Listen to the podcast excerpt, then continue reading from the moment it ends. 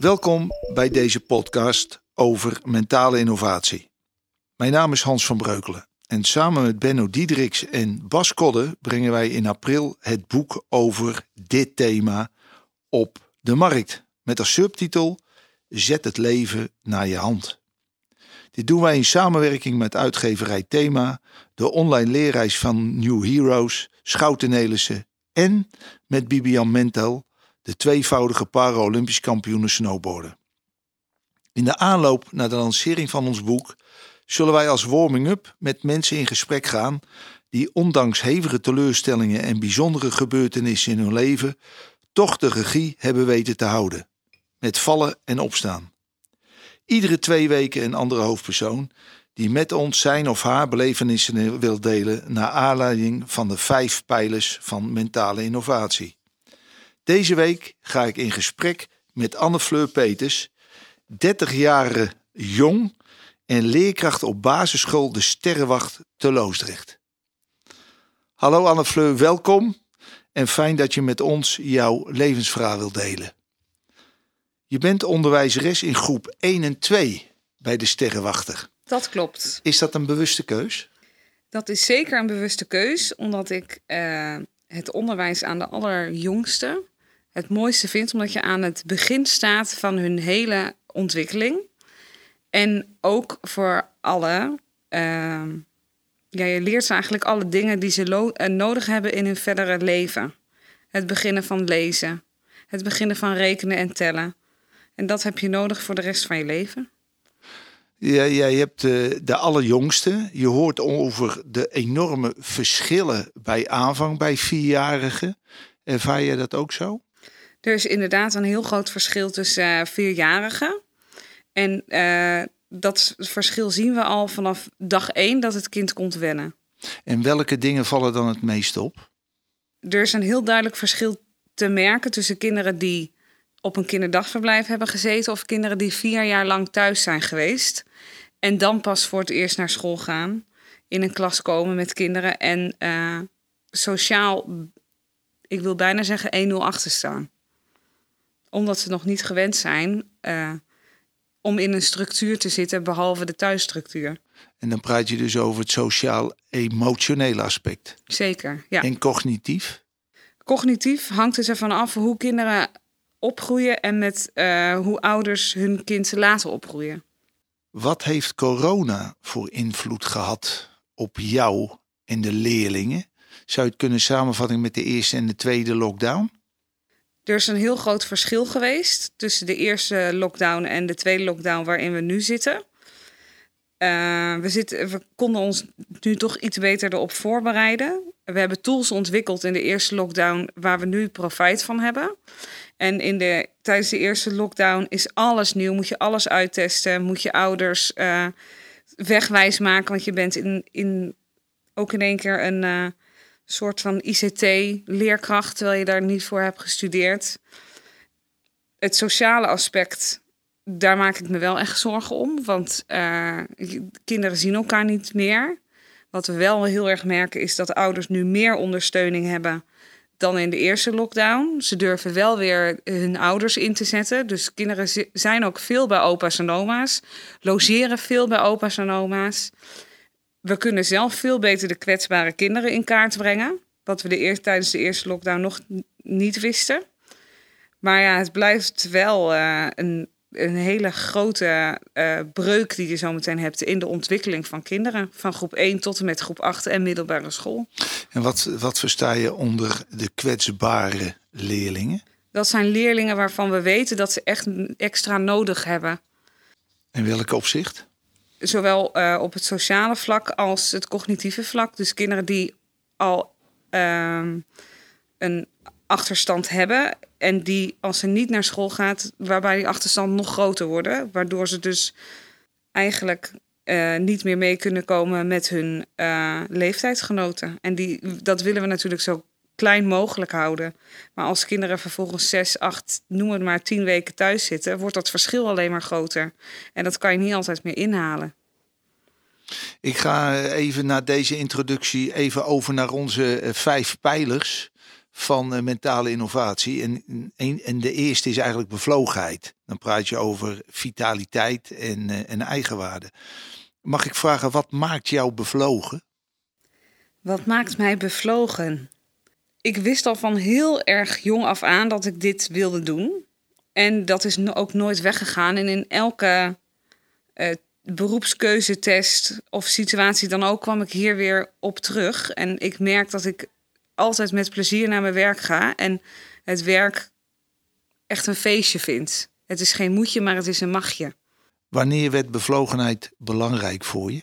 Bevlogenheid werd belangrijk toen mijn jongste zusje geboren werd. Wij schelen vijf en een half jaar. En uh, toen merkte ik pas hoe erg leuk ik het vond om voor uh, jonge kinderen te zorgen. En dat is later uitgegroeid in uh, het uh, jonge kinderen dingen leren. En naarmate ik verder kwam in het leven, ik heb eerst onderwijsassistent gedaan, daarna de PABO. Ik ben op Curaçao geweest en toen dacht ik echt, ja, dit is het wat ik wil doen. Dit is waarvoor ik bijna, ik wil bijna zeggen, waar ik voor ik gemaakt ben. Dat is mooi. Maar wat brengt jou dat dan? Brengt mij heel veel plezier en levensgeluk. En, en, en als ik jou voor die klas zie staan, wat voor juf zie ik daar dan staan? Een iets te enthousiaste juf. Want ik geniet ervan. Ik geniet van alle kleine momenten die ik heb met de kinderen. Dat als je uh, in één keer een kind hebt wat naar je toe komt, wat kan lezen. Maar ook de kinderen waar, waar je extra energie in moet stoppen. En die moeite hebben met de, de cijfers tot en met tien en in één keer het wel kunnen. En dat maakt die kleuters ook zo leuk. De ene dag kunnen ze het wel en de andere dag kunnen ze het niet. Dus het is altijd een feestje. Hey, wat is het mooiste dat jij in je leven kan bereiken?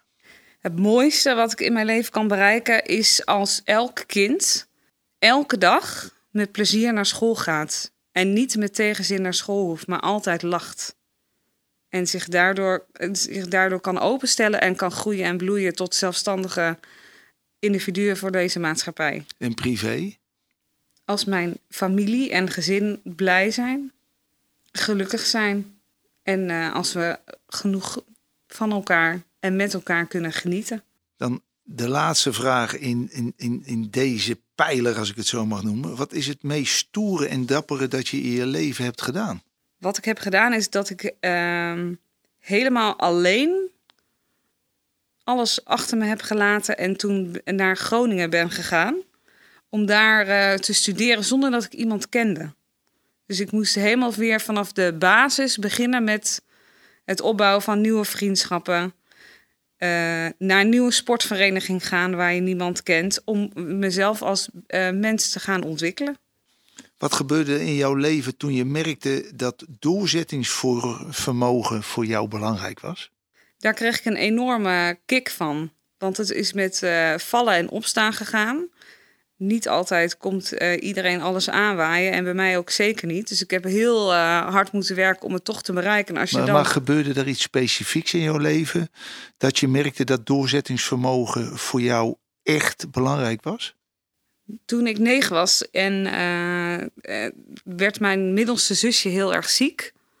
Waardoor mijn moeder en vader daar heel druk mee waren. En ik heb ook nog een jonger zusje.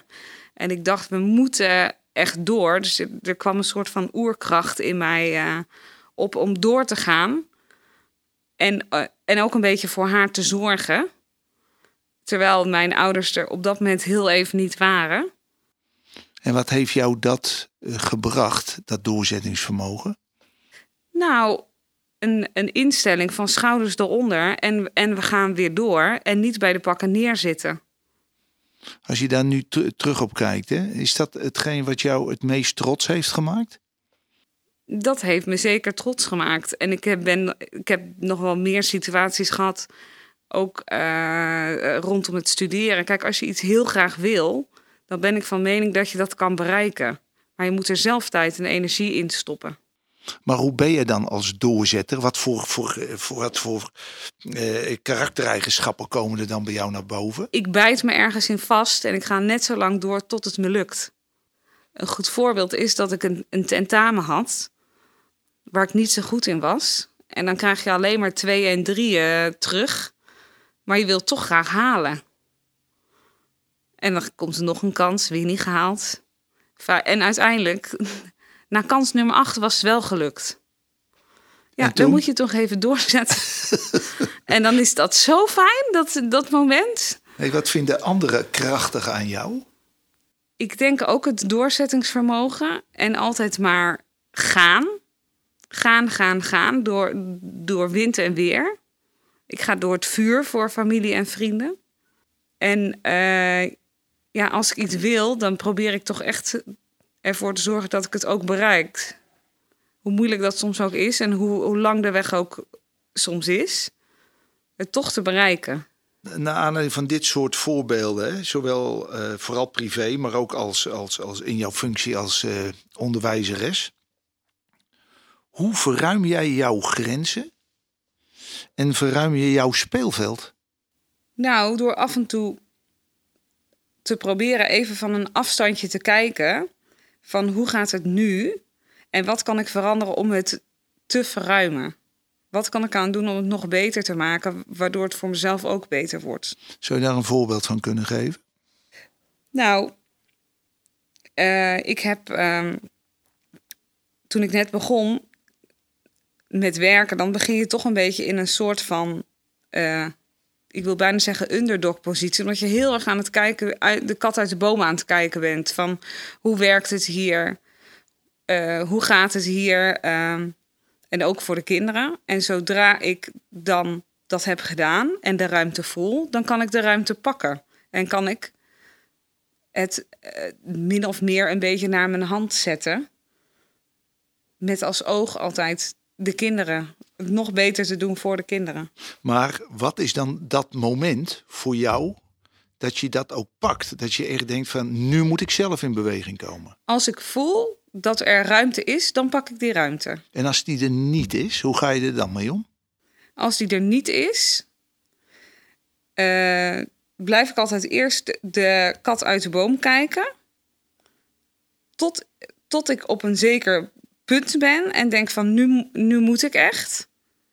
En dan probeer ik die ruimte voor mezelf te creëren. Hoe ben je dan als uh, in gedrag? Dan kan ik best wel pittig uit de hoek komen. Is dat schelden, schreeuwen, krabben? Nou, schelden, schreeuwen, krabben wil ik niet zeggen. Maar uh, dan kan ik wel uh, mijn eigen stem laten horen. Dus wat. Doe je dat op een vriendelijke manier of? Dat probeer ik altijd op een vriendelijke manier te doen, maar soms lukt dat niet en moet je toch uh, ja, wat, wat stevigere woorden gebruiken om hetzelfde te, het resultaat te bereiken wat je graag voor ogen hebt. Hey, uh, Fleur, uh, zit jij wel eens in een, in een flow?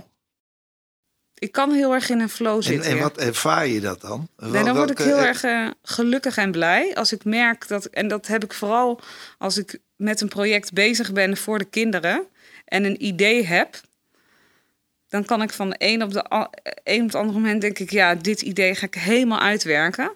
En dan kan ik de hele wereld om me heen vergeten. Want dan ben ik alleen maar bezig eh, voor de kinderen van hoe kan ik het nog leuker maken, nog uitdagender uh, voor de kinderen. Wat kan ik doen met de kinderen die wat meer nodig hebben? Wat, wat kan ik doen met de kinderen die wat minder nodig hebben? En uh, dan ga ik helemaal. Is het dan dat je in een, in een extra vorm van een energieboost zit? Uh, is dat zo? Ja, klopt. En, en, en, en wanneer heb je dat juist niet?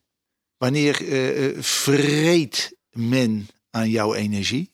Of laat je aan jouw energie vreten?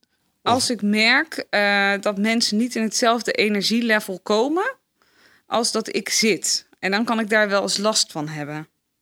Neem je dat mee naar huis? Dat neem ik ook wel eens mee naar huis. En wat gebeurt er dan met je? Dan kan ik wat chagrijniger worden. En dan word ik ook wat kort af, wat voor mijn medemens niet altijd even prettig is. Hey, wij moeten in het leven ons vaak aanpassen. Uh, dat heb je recent meegemaakt met die corona in, uh, als onderwijzeres. Uh, wat is nou het moeilijkste dat je ooit in je leven hebt meegemaakt? Waar je echt een ongelooflijke aanpassing voor hebt moeten doen. Om dat op een of andere manier een plek te geven en erom mee om te leren gaan? Nou ja, dat is toch wel geweest toen mijn uh, middelste zusje heel ziek werd. Omdat de banden in het, uh, en de rollen in het gezin, daar in de kaarten werden even anders geschud. En dan wordt het toch wel onbe onbewust, want je ouders doen dat natuurlijk niet expres. En je zusje wordt dan helemaal niet expres ziek. Maar dan kom je toch in een andere situatie terecht.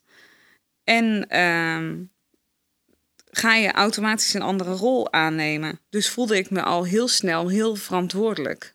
Wil jij met ons delen wat er precies met jouw zusje gebeurde? Ja, die uh, heeft toen ze net zes was uh, meningokokkencepsis gehad, hersenvliesontsteking. Waar, en bij haar, zij heeft een variant gehad waarvoor we nu nog niet uh, voor kunnen worden ingeënt. Um, en die bacterie is bij haar in haar bloedbaan gescho geschoten, waardoor die van binnen aan haar rechterkant volledig haar uh, been eigenlijk heeft opgegeten. Waardoor zij dus eigenlijk ook nu een functiebeperking heeft. Wat natuurlijk, als je jong bent in een jong gezin, want ik was negen, zij was zes en mijn jongste zusje was drie, natuurlijk een hele erge wissel trekt op het hele gezin. En mijn ouders heel goed hebben geprobeerd alles in goede banen te leiden. Ondanks dus dat je toch een, een, uh, een kind hebt met een functiebeperking. Hoe is het nu met haar? Hoe is dat? Eh, ze was zes jaar toen is het gebeurd. Hoe oud is ze nu? Dat is, eh, ze scheelt vier jaar met jou. Dus een, zal ze 5, 26 zijn? Ja. Jij zit mij aan te kijken. 27. Volgens mij is ze 27. Heel, heel goed. En uh, ah, gelukkig is ze er nog steeds. Ze is er nog steeds. En, en wat heeft dat uh, met jou, maar ook met haar gedaan ten opzichte van die beperking? Nou, als er één iemand doorzettingsvermogen heeft, dan is zij het wel. Want zij heeft zoveel op haar bordje gehad. En zij is altijd doorgegaan. En heeft nooit het, de insteek van ik kan iets niet. Ondanks dat ze misschien lichamelijk het eigenlijk niet kan. Zij gaat altijd door tot het gaatje. Wat heeft het met jou gedaan? En daar heb ik enorme bewondering voor. Uh, en, uh, en, en daar, daardoor ga je toch ook jezelf, ondanks dat het eigenlijk niet moet vergelijken. En denk je van, nou, doorzetten, daar kom je, daar kom je verder mee dan bij de pakken neerzitten. Heeft dat ook te maken met jouw opvoeding? Bijvoorbeeld, wat heb je overgenomen van je ouders wat in jouw ogen positief is? Nou, samen komen we er wel. Alleen soms moet je toch hulp vragen, wat lastig is. Maar samen kom je verder dan alleen. Is dat ook een, een patroon in jouw leven dat steeds terugkeert? Dat denk ik wel. En, en we, daardoor zijn we als gezin ook heel erg hecht. Wat voor sommigen misschien uh, als. Uh, ja, het is toch een beetje anders kan overkomen. Want we hebben zo, dat zo erg meegemaakt met het gezin dat we. En zeker mijn ouders altijd willen dat het met iedereen eigenlijk goed gaat. Dus jullie voelen een enorm uh, sociale betrokkenheid naar elkaar ja. toe, een, een verbondenheid. Ja. ja, en we staan ook veel met elkaar in contact.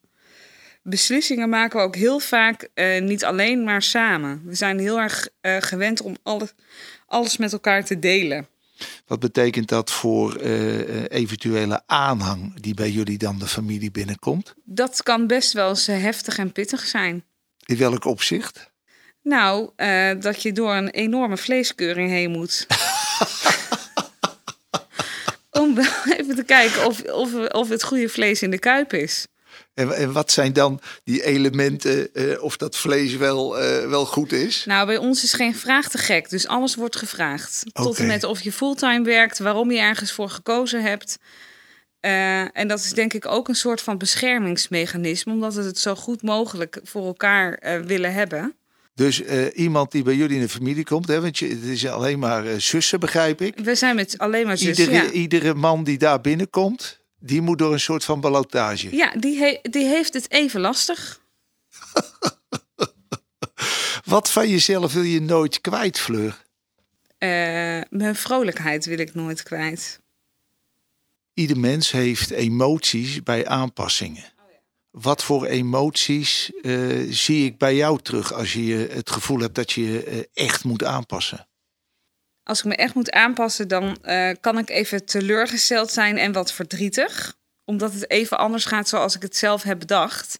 En ik hou nou eenmaal enorm van de structuur en de touwtjes in eigen handen hebben. En op het moment dat ik die even kwijt ben, kan ik dat wel even lastig vinden. En wat voor emoties toon je dan? Nou, dan kunnen er wel ook wat traantjes vallen. Traantjes. Ja, En geen is een flinke schreeuw of zo. kan ook.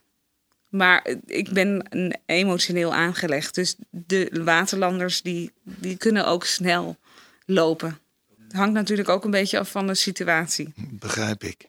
Ben je streng voor jezelf? Ik ben heel streng. Ik leg de lat ook heel hoog.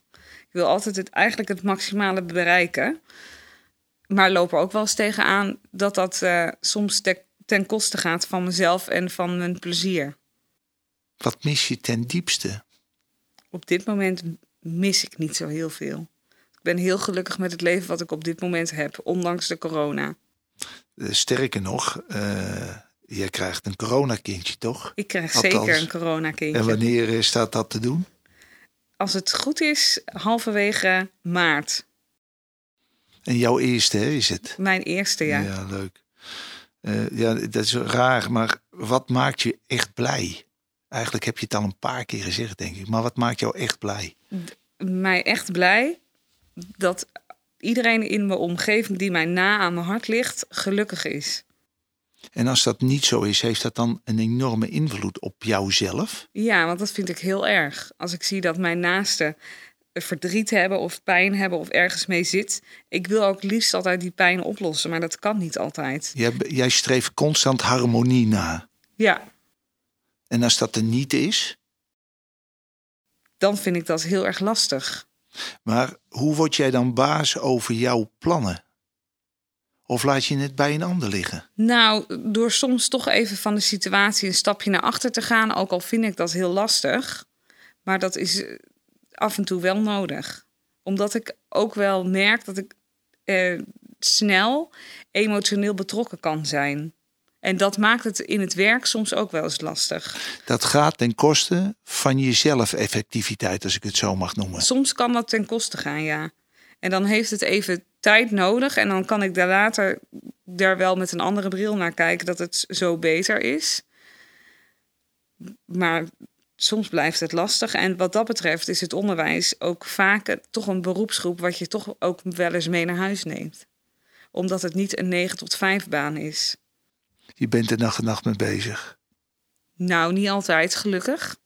Maar eh, ik kan in sommige situaties daar wel eh, dag en nacht mee bezig zijn. Omdat je gewoon echt het beste wil voor die kinderen. Maar hoe kun je dat dan toch een plek geven, zodat je ook nog weer even tot jezelf of to- tot je privéleven komt? Hoe doe je dat? Door eh, te, het te, de- te delen met collega's die, mij, eh, die naast mij werken. Wat heel prettig is. En eh, het ook te delen met mijn partner.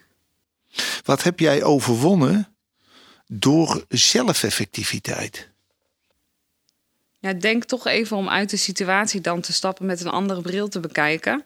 En soms ook even om een nachtje daarover te slapen. En dan toch eh, even te ontspannen. eh, in bad te gaan. Of het. Ik heb ook een hele tijd gehad dat ik het van me afschreef. Want dan ben je het ook kwijt. Hoe, eh, waarin voel je volledige vrijheid? Ik denk dat ik wel volledige vrijheid eh, voel. Op dit moment eh, op mijn eh, werk. Omdat ik zo'n hele fijne, veilige omgeving heb bij de collega's van mijn bouw. Dus van de onderbouw. Omdat ik merk dat dat in zo'n goede harmonie gaat. Dat daardoor je werkplezier enorm wordt vergroot. En het werken alleen maar prettiger is. En je eigenlijk effectiever bent omdat er te weinig, ik wil bijna zeggen, stoorzenders zitten. En eh, je heel goed kan samenwerken. Wat ik zo mooi aan jou vind, het woord harmonie komt weer terug. Maar ook het woord veiligheid. En samen.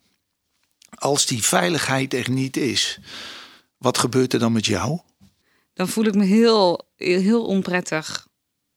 Ik vind veiligheid zoiets belangrijks. En zeker in de maatschappij waarin we nu zitten. Uh, niet alleen de corona, maar ook eh, de digitalisering waarin we, waar we mee te maken hebben. Veiligheid en vertrouwen zijn wat mij betreft de bouwstenen die je nodig hebt om jezelf te kunnen ontwikkelen. Op het moment dat jij je niet veilig voelt, kan je ook niet groeien als mens. Maar je krijgt kinderen in de klas waar je weet dat zij niet in een veilige eh, thuissituatie hm. opgroeien. Nee. Hoe ga jij daar nou mee om? Als ik, op het moment dat ik dat merk, zorg ik dat ik extra tijd en energie in dat kind stopt. Zodat uh, ze wel de veiligheid bij mij voelen en, zich op, en op school hun veilige plek wordt. En als je kijkt naar jou als, als uh, leerkracht, je hoort ook vaak dat de leerkrachten zichzelf niet echt veilig voelen op een school. Dat kan komen door bepaalde ouders. Dat kan ook zijn door de leiding in school. Dat kan zijn door collega's. wat heb jij nodig daarin om optimaal te kunnen functioneren? Ik denk dat het heel belangrijk is uh, dat je een, goede directie hebt waar je door één deur mee kan. Uh, waar je ook je ei kwijt kan op het moment dat je dat uh, op het moment dat je ergens mee zit. En ik denk dat het heel belangrijk is dat je in een schoolteam één of twee collega's hebt waar je echt alles aan kwijt kunt. Want het is best lastig omdat je te maken hebt met verschillende karakters, verschillende type mensen. Waardoor het dus op het ene moment veiliger kan aanvoelen dan op het andere moment. Wat is voor jou uh, het moeilijkst, misschien wel eng, om los te laten? Nou, wat ik heel eng vind, is om zo meteen al mijn kinderen van de klas los te laten. Want het zijn toch een beetje je kindjes. Maar er komt iets heel moois voor terug, er toch? Er komt iets heel moois voor terug. Ik ben ook heel benieuwd wat het voor jou doet als mens. Dat je moeder wordt? Dat je, ja, dat je moeder wordt. Misschien word ik daardoor ook nog wel weer een betere juf. Omdat ik nu kijk met de bril van leerkracht. En straks kan ik met een dubbele bril kijken. Niet alleen met de bril van een leerkracht, maar ook met de bril van een moeder. Dus ik denk dat ik, dat ik daardoor, door deze levenservaring, misschien nog wel een betere leerkracht uh, word dan dat ik op dit moment ben. Nou, mag ik jou dat dan uh, van harte toewensen? Anne Fleur, uh, ik wil je ontzettend bedanken voor jouw verhaal om dat met ons te delen. Waarin de vijf pijlers, zoals wij dat altijd noemen, van mentale innovatie uh, te sprake gekomen zijn. We hebben het gehad over jouw bevlogenheid, jouw doorzettingsvermogen, het in beweging komen wanneer dat nodig was in je leven, je aanpassingsvermogen en ook je zelfeffectiviteit. Ik hoop van harte dat je een ontzettende leuke moeder en een nog betere leerkracht wordt. Maar ik ben er wel van overtuigd. En ik hoop van harte dat het de luisteraar ook geïnspireerd heeft om naar jou te luisteren. Dank je wel. En voor de luisteraar graag tot de volgende keer. Wil je beter leren omgaan met veranderingen? De kracht van jouw brein te gebruiken om het leven naar je hand te zetten? Volg dan de online training Mentale Innovatie. Ga naar www.newheroes.com en start vandaag nog.